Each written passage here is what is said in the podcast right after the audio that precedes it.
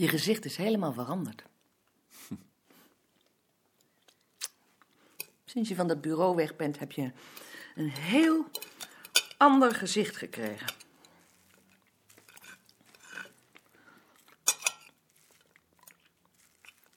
Hoe kan dat nou? Ja, dat weet ik niet, maar het stond altijd zorgelijk. En dat is weg.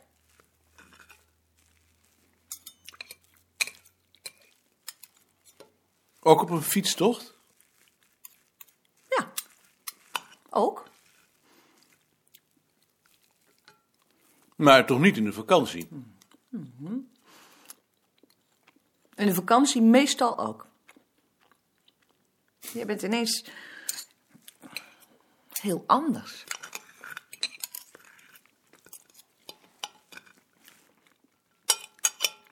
Maar ik zeg toch nog altijd niks? Nee, je zegt niet veel, maar je, je kijkt anders. Je bent veel jonger om te zien. Je bent ook veel bruiner. Ja. De zorgen hielden het bruin tegen. Dat is het.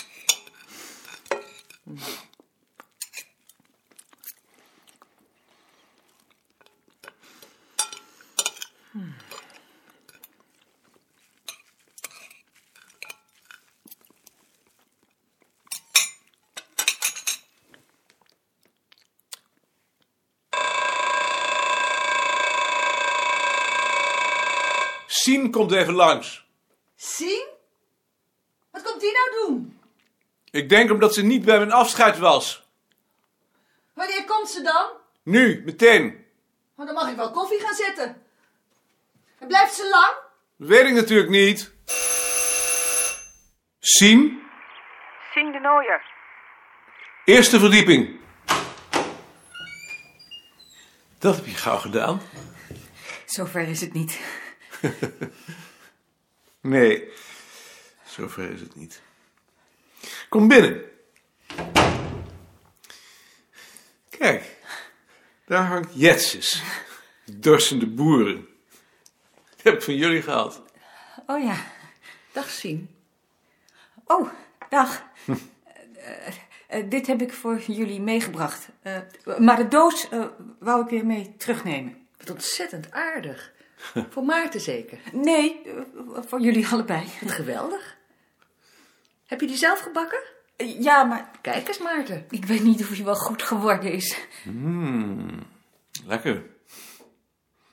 Maar ik kreeg toch alleen een taart als ik bleef? Toch? Heb ik dat gezegd? Als ik bleef, zou je elke week een taart voor me bakken. Oh, Eh, eh, dat- dat herinner ik me niet. Wil je een kop koffie? Ja, maar, maar dan ga ik weer weg. Ik blijf maar even. Loop maar door. Eh, hier? Ga maar ergens zitten. Waar zaten jullie? Nergens. Ad heeft me nog wat voor je meegegeven. Drukproeven. Hé. Hey. Brief van Zuiner. Ja, nog voor je afscheid, geloof ik. Dank je.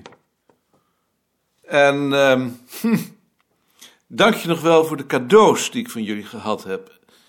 Eh, voor die symfonie van Dvorak die jij hebt uitgekozen. Ja, dat wou je graag, zei Ad. Ja, om de verschillen tussen jullie. hè. Jij bent de enige die iets uit de romantiek heeft gekozen. Ik vind dat verrassend. Ik weet niks van de muziek af, hoor. Ik ook niet. Hij is heerlijk.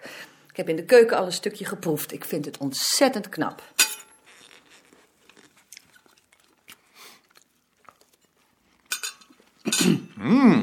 Bak hem. Is hij goed? Ja, hij is wel goed geworden.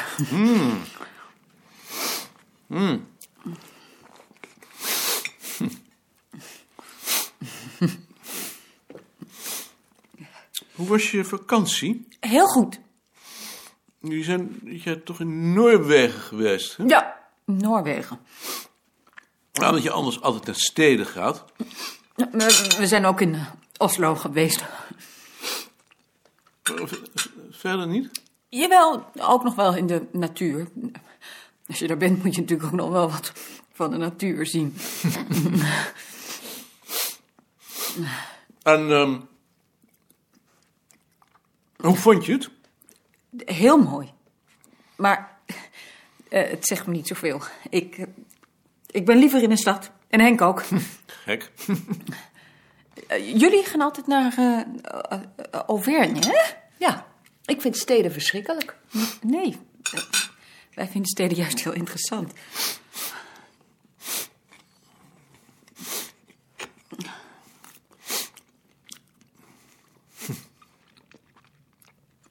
Onze begonia's hebben luis. Nicolien denkt dat dat is omdat ze op de tocht hebben gestaan. Heb, je, eh, heb, je, heb jij begonia's? Eh, Nee, nee, ik, ik, ik heb helemaal geen planten. Dat denk ik niet alleen, dat is zo. Jawel, maar eh, ik begrijp alleen niet hoe planten die buiten staan dan ook luis kunnen krijgen. Ik, ik weet er niks van, hoor. Lekker.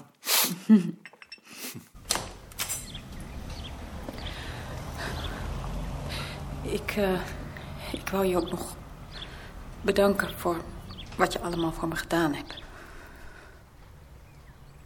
Maar dat was toch niks? Ik vond van wel. Nou.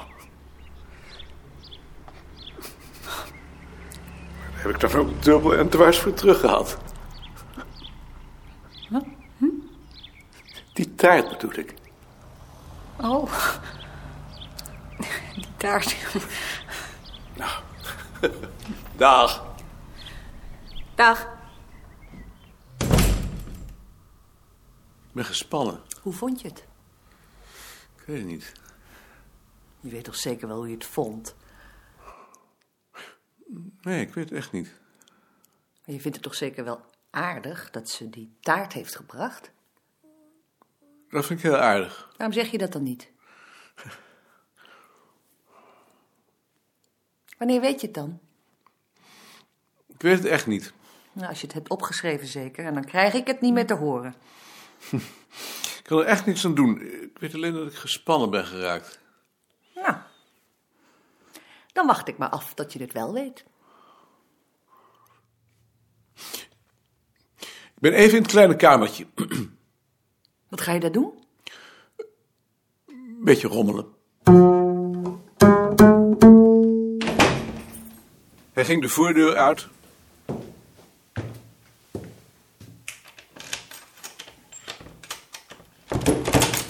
Opende de deur van het kleine kamertje.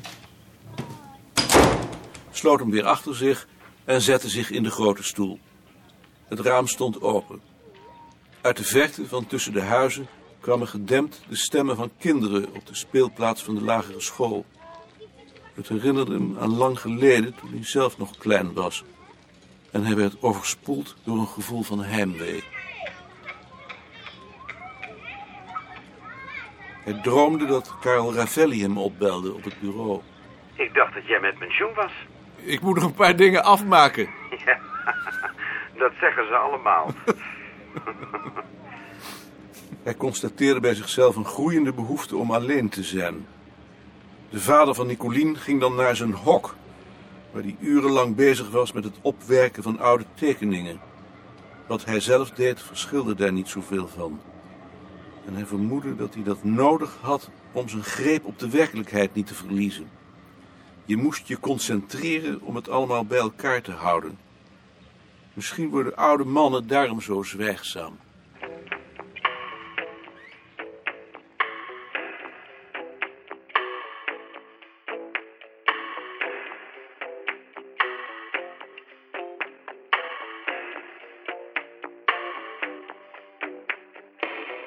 Ze reden door Watergang en Ilpendam de Purmer in en vervolgens rechtsaf over Katwoude naar Volendam.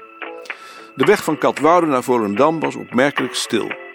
Halverwege klommen ze langs een trap de dijk op en keken enige tijd over de Gouwzee. In Volendam was het druk. Honderden toeristen slenterden langs de haven voor de terrasjes en winkeltjes. 100 meter verder, voorbij Hotel Spaander, was dat plotseling afgelopen Hoewel je daar vanaf de dijk een ver uitzicht over zee hebt.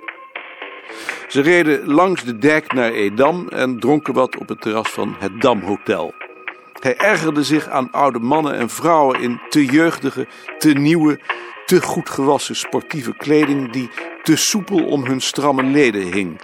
Hij ergerde zich ook aan vrouwen achter het stuur en aan jongens met een staartje in de nek die met veel bravoure in te dure of te grote auto's langs rachten. En aan de bloemist die in een te dure Mercedes voorreed. Maar voor het eerst ontdekte hij dat er systeem in die ergernis stak. Iedereen die door de welvaart was aangeraakt, ergerde hem. Zolang ze bij hun huis met een krant op een oude stoel zaten en uitrusten van hun werk, oud of jong, vond hij ze aardig of ze lieten hem koud. Tevreden begaf hij zich op de terugtocht. Het leven was weer wat overzichtelijker geworden. Hij was minder slecht dan hij dacht. Na het ontbijt haalde hij de trap naar de voorkamer om hem te repareren. Hij haalde de oude spijkers eruit. Een van de spijkers was afgebroken, zodat hij er geen vat op kreeg, ook niet nadat hij al zijn nijptangen en tangen erbij had gehaald. Ten slotte probeerde hij het met een bijtel, eveneens zonder succes. Omdat hij zo vroeg op de ochtend misselijk werd van de inspanning, moest hij het opgeven. Ontevreden draaide hij een aantal schroeven op de plaatsen van de spijkers die hij er wel had uitgekregen en klom langs de aldus gerepareerde trap naar de stortbak van de wc die uit het lekpijpje lekte. Het ijzer van de bak en van het mechanisme bleek aan de binnenzijde vol groene en bruine gezwellen te zitten. De bak was zwaar ziek. Hij duwde de vlotter wat omhoog. Het lekken hield op, maar hij zag niet hoe hij de vlotter zo moest krijgen dat het niet terugkwam. Waarom is er geen ondergoed van je in de was? De enige oplossing was een emmertje aan de lekpijp. Waarom is er geen ondergoed van je in de was? Hij verkleedde zich en ging nu in schoon ondergoed op de divan zitten en streepte op zijn lijstje de trap en de stortbak door. Als hij niet zo misselijk was, zou hij tevreden zijn geweest. Ik dacht erover om die drukproeven even terug te brengen naar het bureau. Die kun je toch ook wel opsturen? Dat is zo'n gedoe. Ik dacht dat je niet meer naar het bureau zou gaan nu je er weg bent. Dat heb je gezegd. Ja, wel, maar ehm, het is zo aardig geweest met dat afscheid. En, Nou, je moet het zelf weten. Tuurlijk.